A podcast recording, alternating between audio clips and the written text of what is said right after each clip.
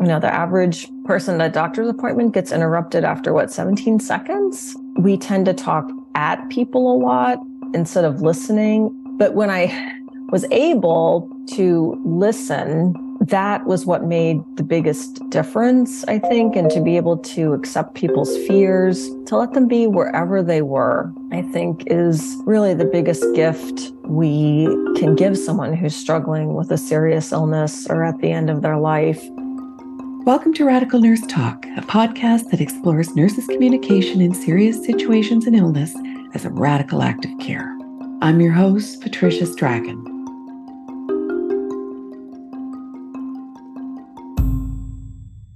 Nurses can also be patients, and the view from the other side often gives nurses lots to think about.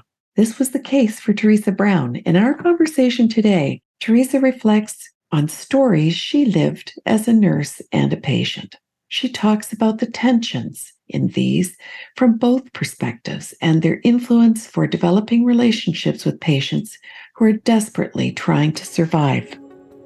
Theresa lives in Pittsburgh, and she's had a remarkable journey as an academic, oncology and hospice nurse, patient, author, and international speaker.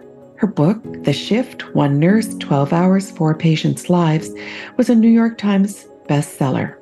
In April 2022, she released her third book, Healing When a Nurse Becomes a Patient, that powerfully and candidly lays bare her own journey following a breast cancer diagnosis. Her insights and experiences offer much to help us understand, value, and learn from the critical importance of nurses' talk with patients and families.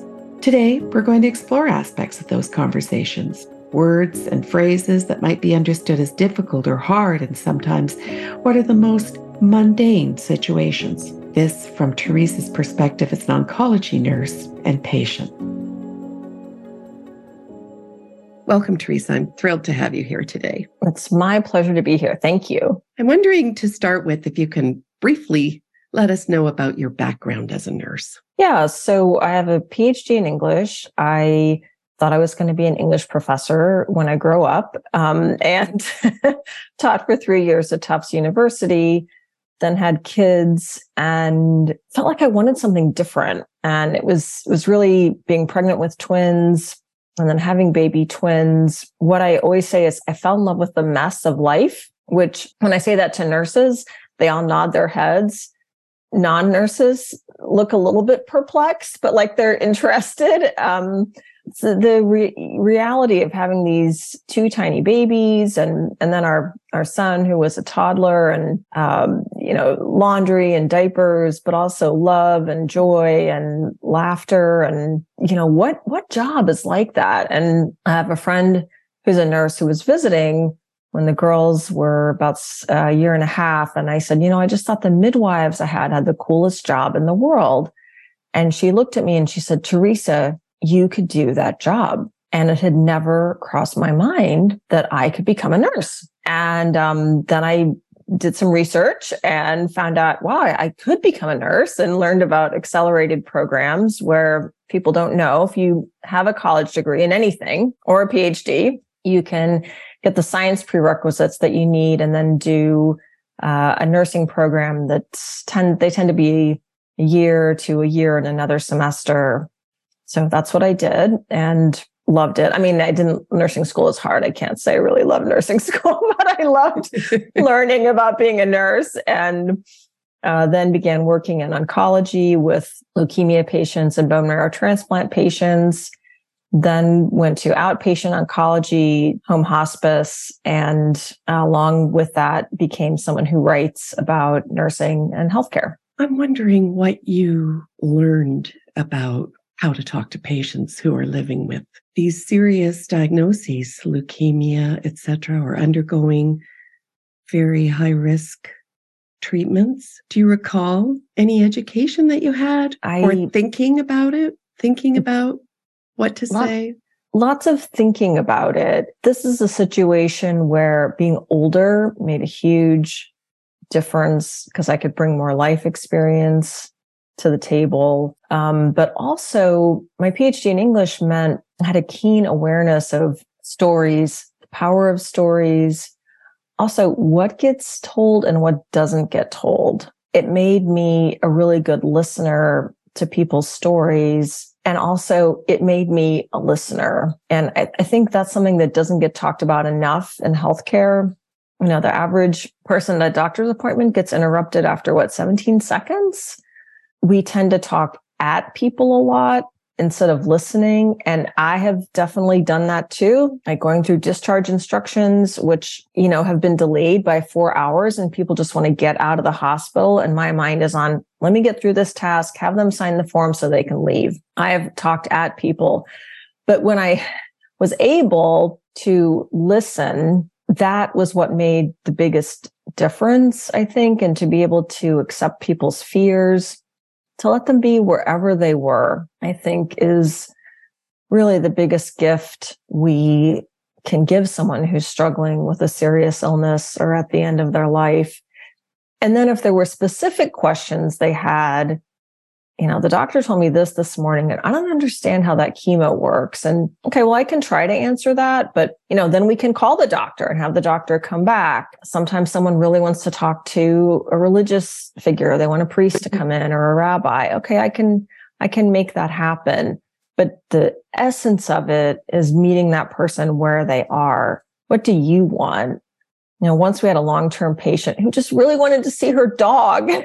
And I, I did the work to set it up so her her little teeny tiny dog could come in and she could spend an hour with her dog. Yeah. So I think, uh, in my experience anyway, having those, uh, the time to be able to actually listen is something that nurses really struggle with and is um, often something that's not understood widely uh, as important as perhaps some of the the tasks.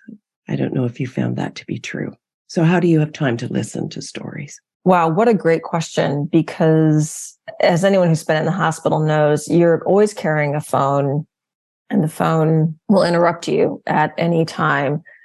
Occasionally, when it was really important, I would ask someone if they could take my phone for me. But you're right. I had to have time to do that um, and a colleague who was willing to do that. Um, it can be very, very frustrating to know that someone needs to have a conversation and I'm there for them to lean on me, but I just don't have time to do that for them. That's hard and it's getting harder.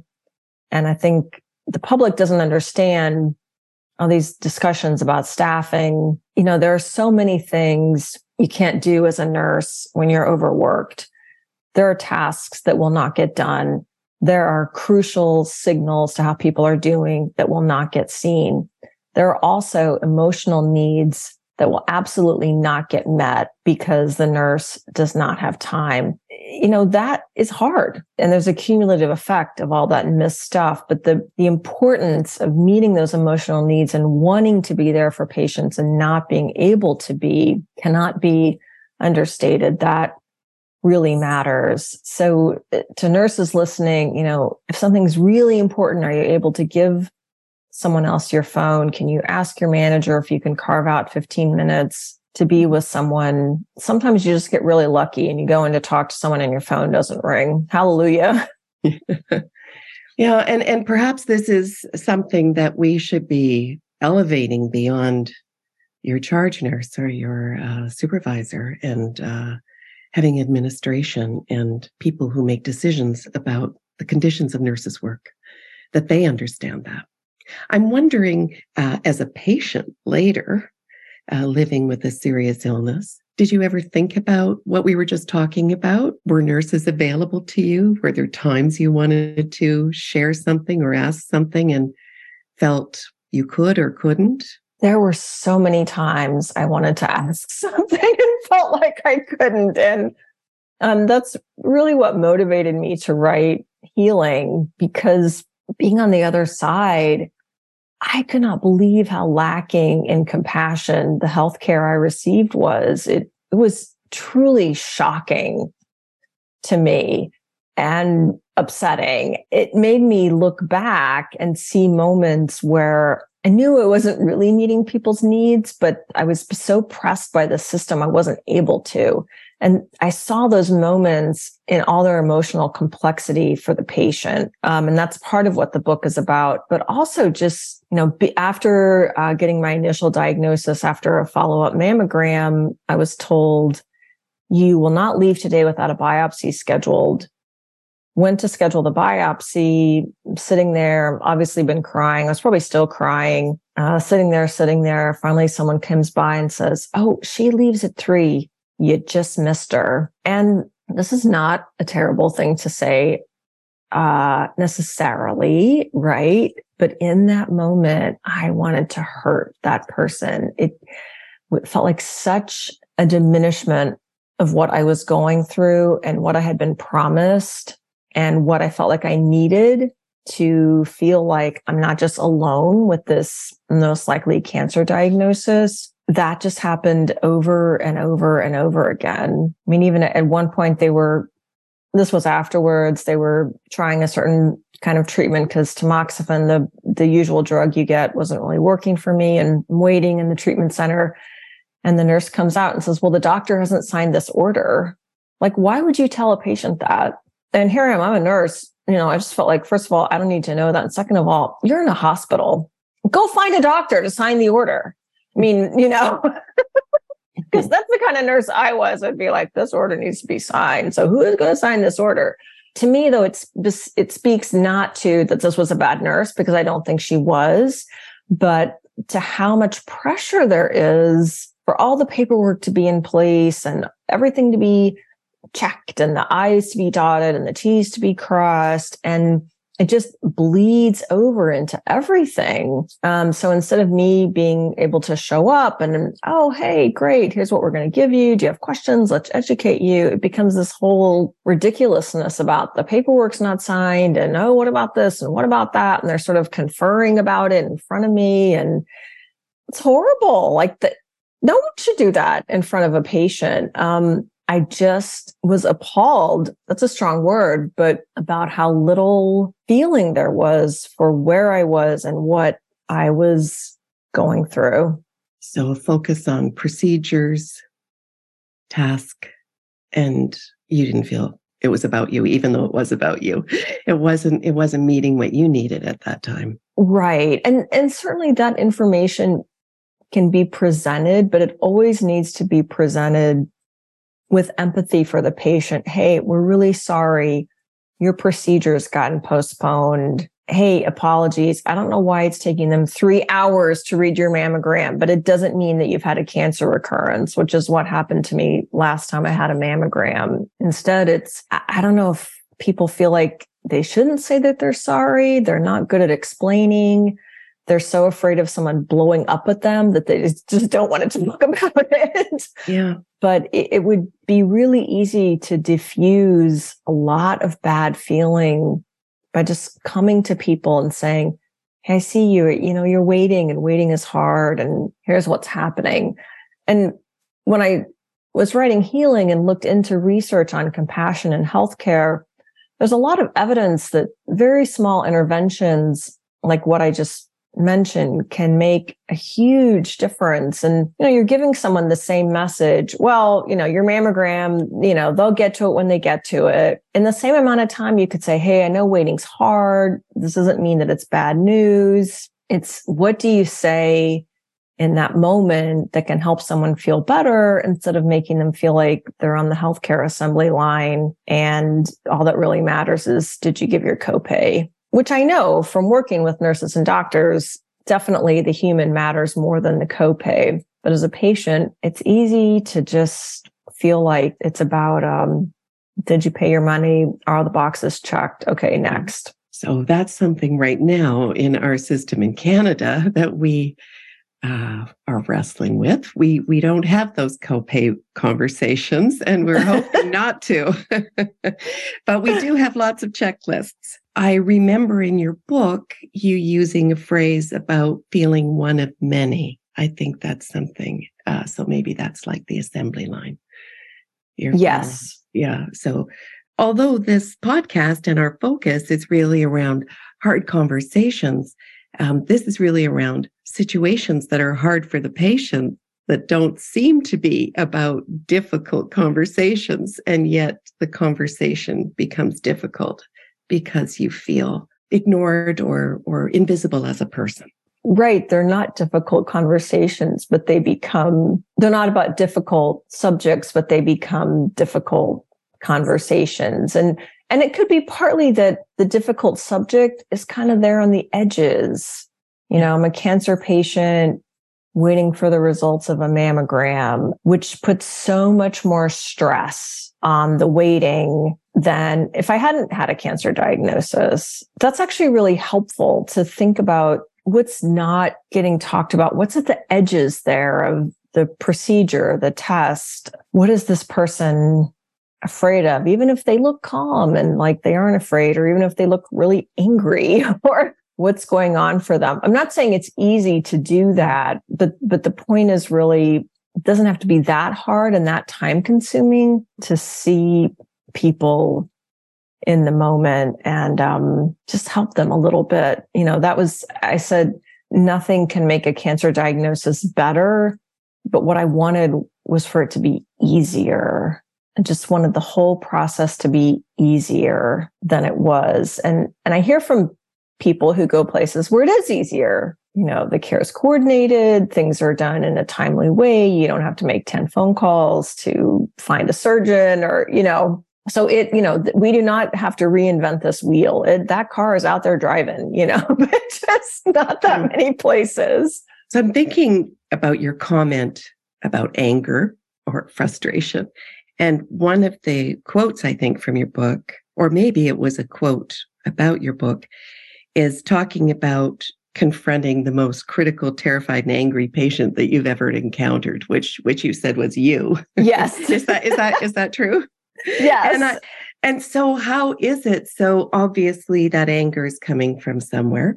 And in terms of nurses' talk, uh, what do we do with that? And maybe some of the edges that you were just talking about that people fear to tread in might be about that anger. Well, for me, it was a feeling of not being seen as a full human being who was scared, who has children who I feel like still needed their mom. And um, even though th- they were in college, but you know, they weren't fully launched. Um, and also that anger came from me, the nurse, having worked with really sick oncology and hospice patients and feeling like, you know, this, this should be a slam dunk. Like I had the most common kind of breast cancer, the, uh, you know, progression from mammogram to biopsy to surgery.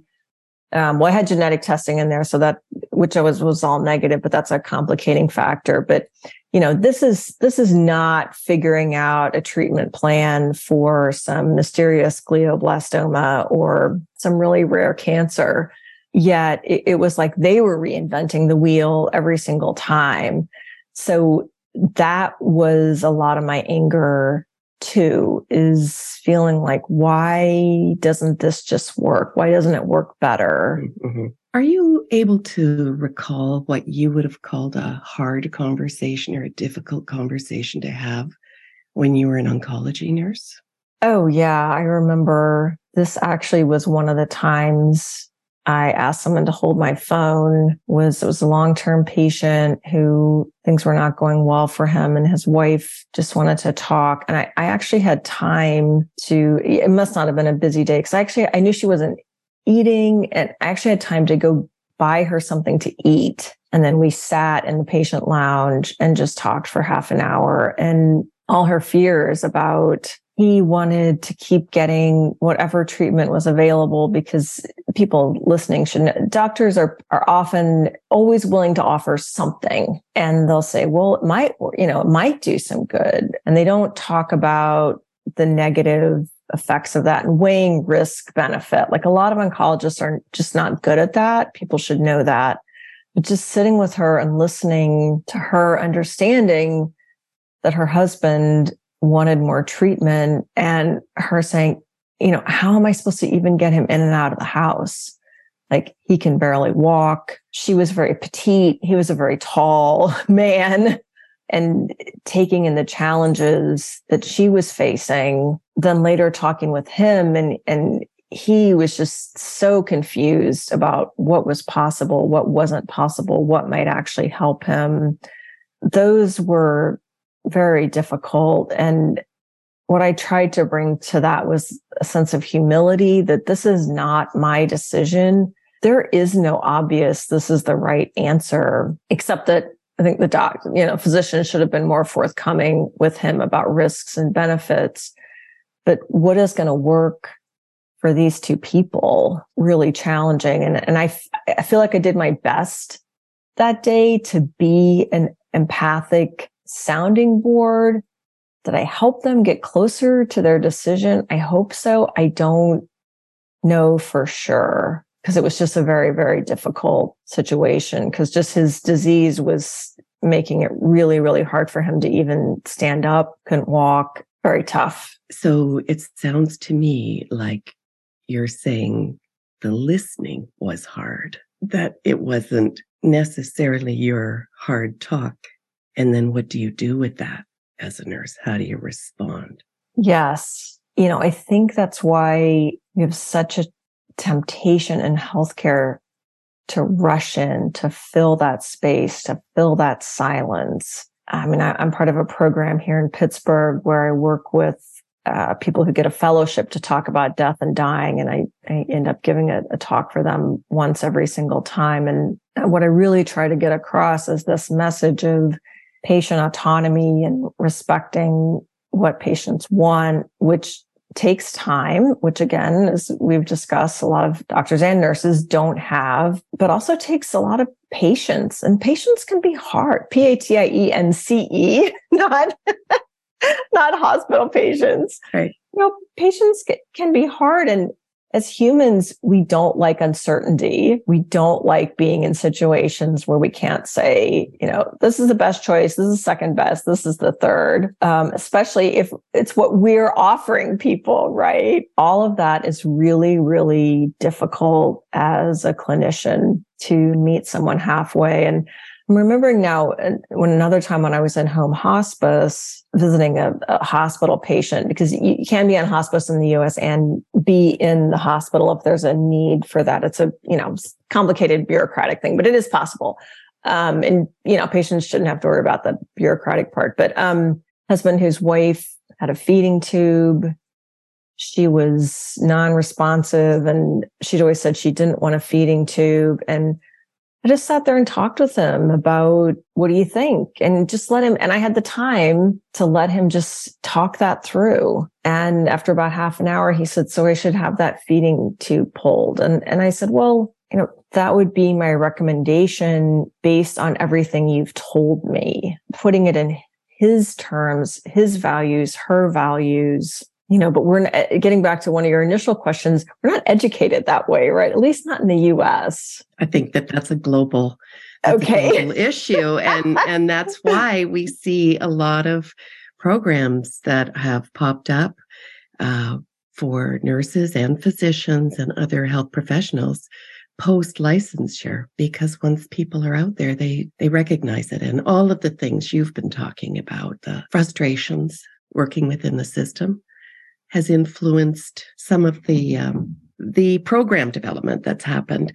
Uh, I wonder if we can pick up on a couple of things. So, I, one is to me, all of the um, things that you've just been describing reflect to me the how complex the relational work is. You've been giving a lot of examples about how complex nurses' relational work, communication with patients and family really is. And in the moment, dynamic, unpredictable, you're not sure what's happening, and focused on how demanding it is for you to be patient.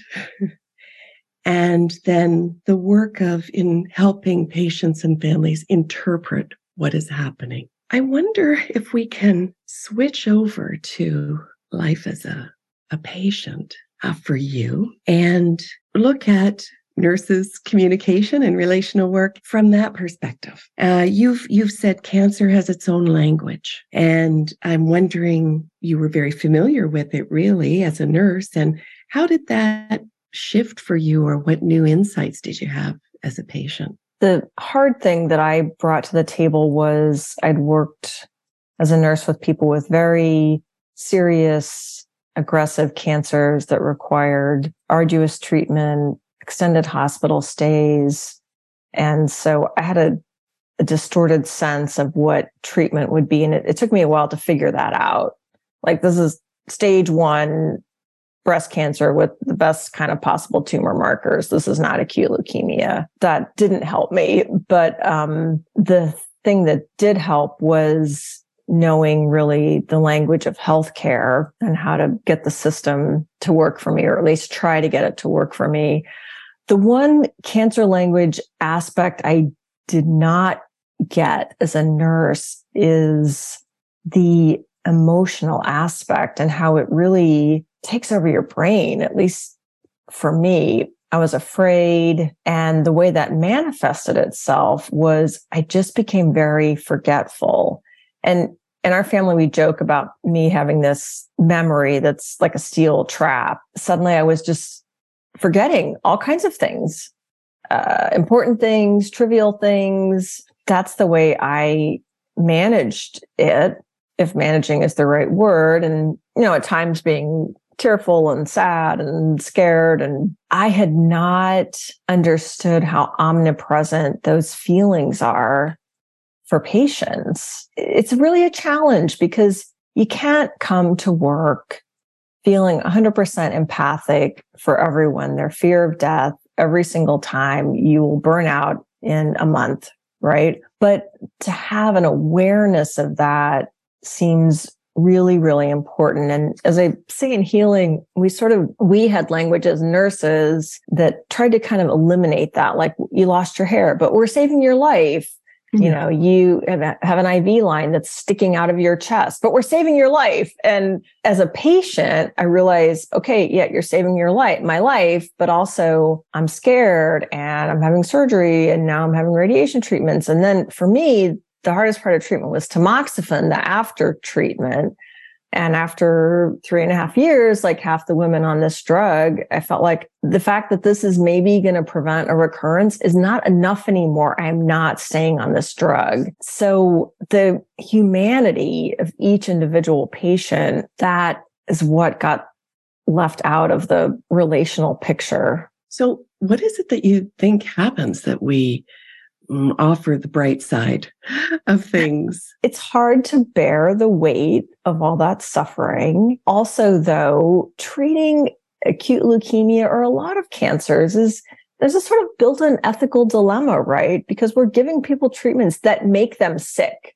Mm-hmm. Um, and that, that for some people, they'll have lifelong side effects. Mm-hmm. And yet we are saving their life. Like both things are true. Um, but also as practitioners, that complexity doesn't get talked about. And I think if it would, it would make it easier. The relational between nurses, between nurses and doctors. Um, I hate to use the word siloed because it's so overused, but I think it's useful here because, you know, not only are we not always good at talking to each other, we're certainly not good at talking across professions um, about feeling responsible, having an ethical dilemma. It's sort of, we're not talking about that. We're talking about treatment. Um, it's this kind of mantra that we all absorb. Like we could, we could talk about both, you know, mm-hmm. like okay. both are, both are possible. Um, we could really talk about both, but that is not always what ends up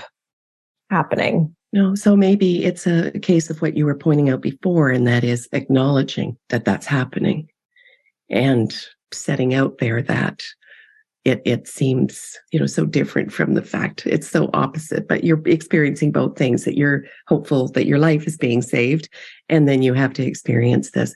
I, I recall this with a, a patient who had um, severe neuropathy following mm. chemotherapy and describing that to the nurse and and the physician but then them saying yes that happens. And it's true it does.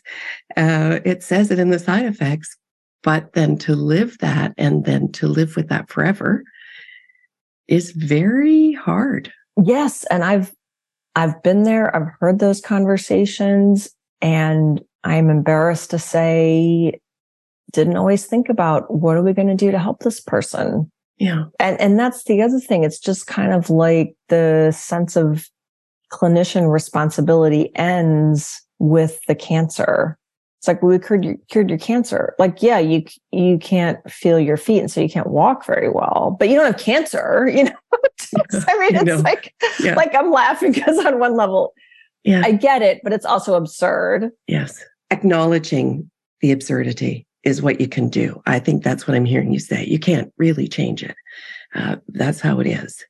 But pretending that one doesn't exist and the other is not so helpful. Right. And again, in that moment, you can say, yeah, that, that happens to some people, or you can say, I'm really sorry. And, you know, we don't have a good way to help you with that. I wish that we did. Would physical therapy make a difference? Would strength training just in terms of helping with balance, even when people can't feel their feet? I don't know that research.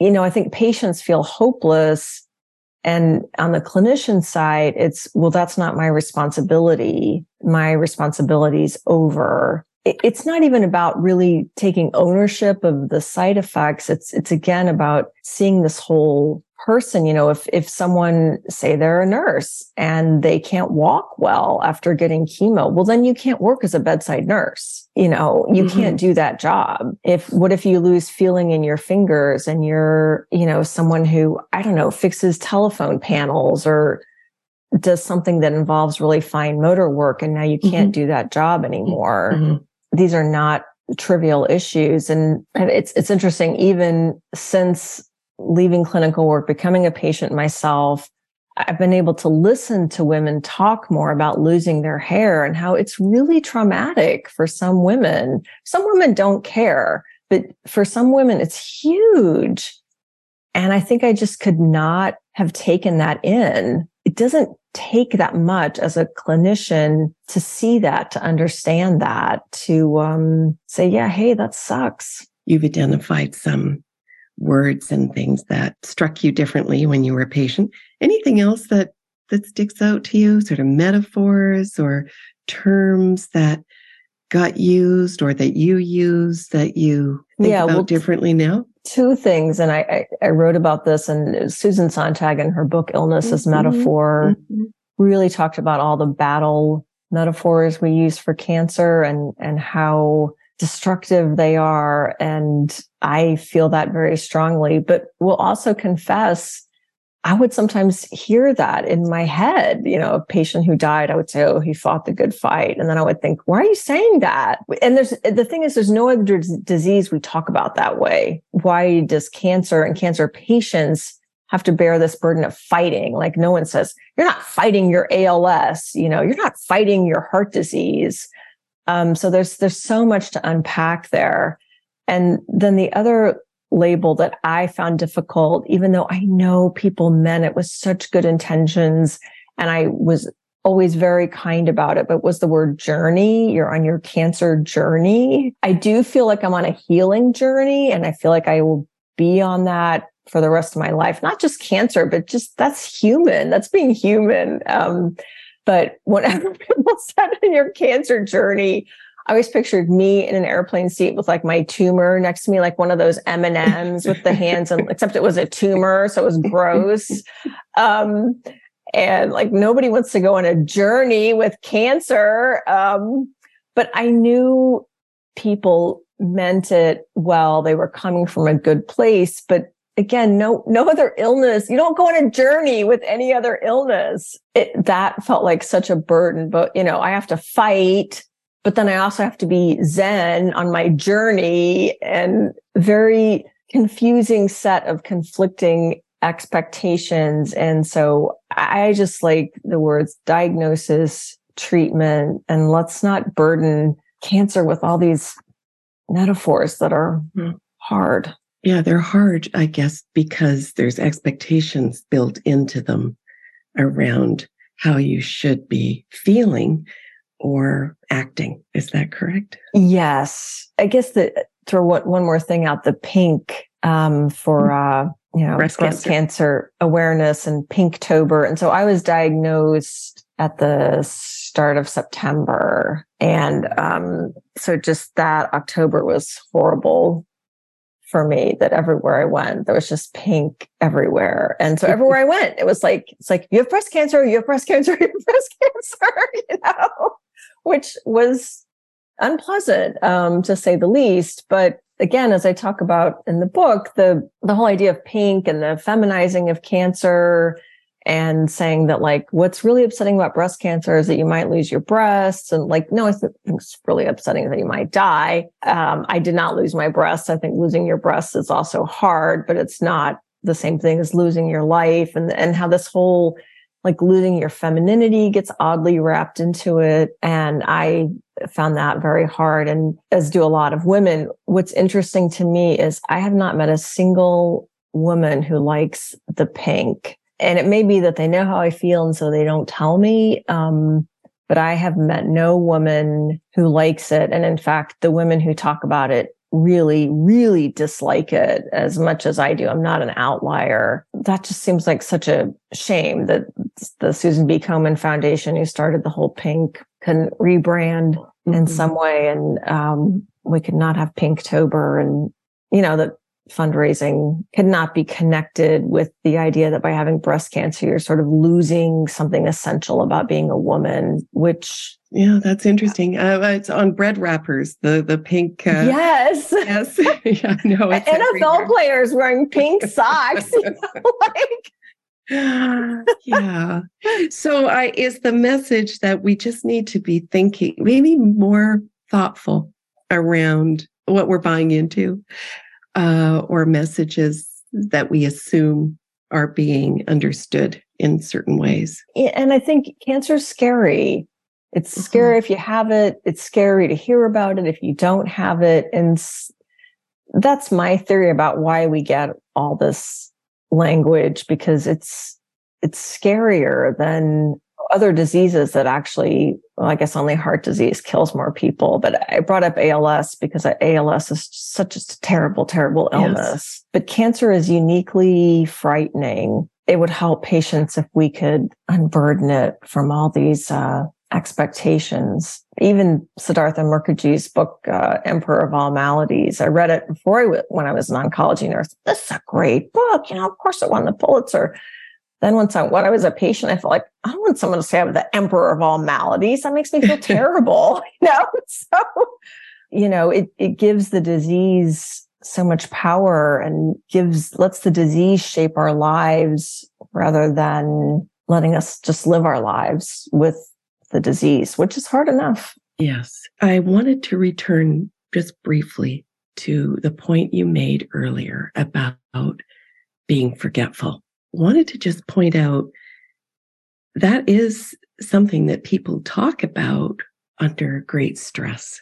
So that cancer, having the diagnosis is stressful, but carrying stress and certainly catastrophic stress, which it may feel like that at the beginning or at certain points, does create brain freeze. yes. know, that, that freeze, that freeze. And and so that's something I've noticed that we don't appreciate. And I and I don't think I did as much, you know, in clinical practice that all the things that I was saying, I'm assuming are being taken in and remembered.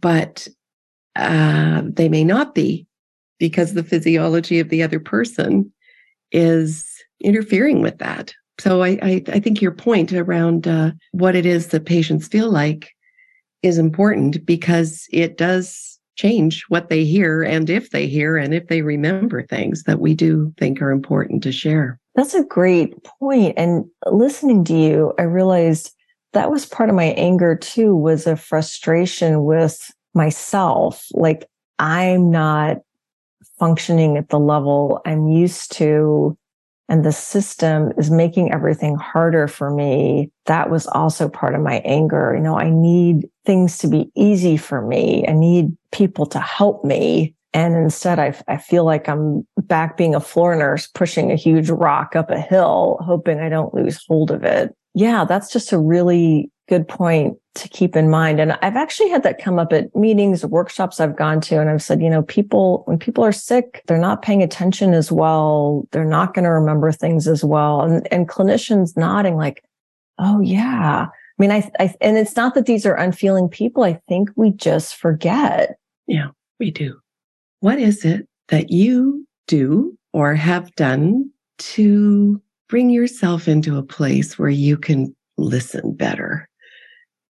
Is there anything that that helps you do that?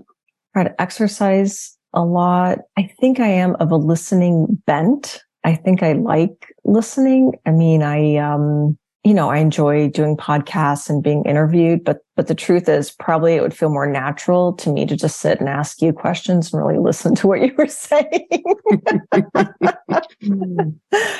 so I think in some ways it might come a little bit naturally to me. Um, and I'm, you know, a little bit introverted and all that stuff. But um, when it's for work, I try to keep a separation between who I am and who they are and give them back their autonomy, have respect for their individuality or if it's a family or what that family needs. And that to me seems key. It really bothers me when I hear that a, a doctor will say, well, if you were my dad, this is what I recommend. If you were my daughter, you know, that patient is not your dad. They're not your daughter. Um, and I, and I know what the doctor is trying to say, but it's it's this sort of ownership of people that we kind of fall into in healthcare and it puts up a barrier between us and and who they are so i i try to see each person as an individual. But but that's also part of why i went into home care into home hospice because i felt like i was losing that in the hospital. And i, I wanted to recover that sense of patients are people not just sort of helpless figures wearing ugly gowns um, who you know we never let sleep. Um, right. And i think uh, just what you were saying there reminds us uh, the power that we have even in our talk our conversations that seem so simple so saying you know this is what i do or i, I feel the same way or whatever uh, that also carries power around patients decisions that's a great word to bring in. Yeah. well, so here's another great word. I I read in your um, uh, healing newsletter a notation about compassion is the radicalism of our time. Yes. and I thought that was so beautiful considering this is radical nurse talk and recognizing that nursing communication is a radical act of care. So it it seems like a very good um, yes. note to to to finish on that compassion yes. is the radicalism of our time. Something to yeah, think I, about. I, I, taught a class um, that Carlow here in pittsburgh this past spring called um, healing through writing and storytelling. And at one point i had some the students read some short stories because we read fiction nonfiction you know they wrote about we talked about they were they were psychology students actually talking about the power of stories and healing. And, and the student said, this story reminds me of our world right now, which is that nobody really cares about anybody else. And they all felt that way, these students in their 20s. And I thought it made me so sad, um, but also speaks to that idea of compassion as the radicalism of our time so profoundly. Um, and here in the US, COVID was like a national wound, you know, that still has not healed. Yeah. If compassion is empathy in action, which is how some people define it, it is radical. And I hate to do something like encourage everyone try to do one compassionate act a day but maybe that's not a bad idea you know maybe that's not a bad life goal. That sounds like a wonderful note to to leave our conversation today. I think i could i could have this conversation for hours with you but uh, that's a that's a wonderful challenge or thought for us all to take away. Thank you so much for this rich conversation theresa uh, how can people get in touch with you or access your ideas or your books or your website? So my website is theresabrown.com. It's Theresa with an H. Um, and there's a contact, you can reach me there. I'm still on Twitter um, at, at Theresa Brown and uh, I'm on Instagram at, at Theresa Brown RN 2021. I'm also on Facebook. I'm a Theresa Brown on Facebook. But yeah, if you want to email me, find me through my website. Sometimes I'm slow getting back to emails, but I do I definitely read them. I enjoy them and I do eventually respond to them, sometimes quickly, sometimes not. So thank you. Thanks for listening. You can reach me or information about this episode on our website, www.radicalnursetalk.com. The editor of this podcast is Jeremy Ramos Foley. Social media by Amy Stragan. If you'd like to support the show, please rate, review, and subscribe. Join me next week for more Radical Nurse Talk. In the meantime, have a radical conversation in your practice. It can change lives.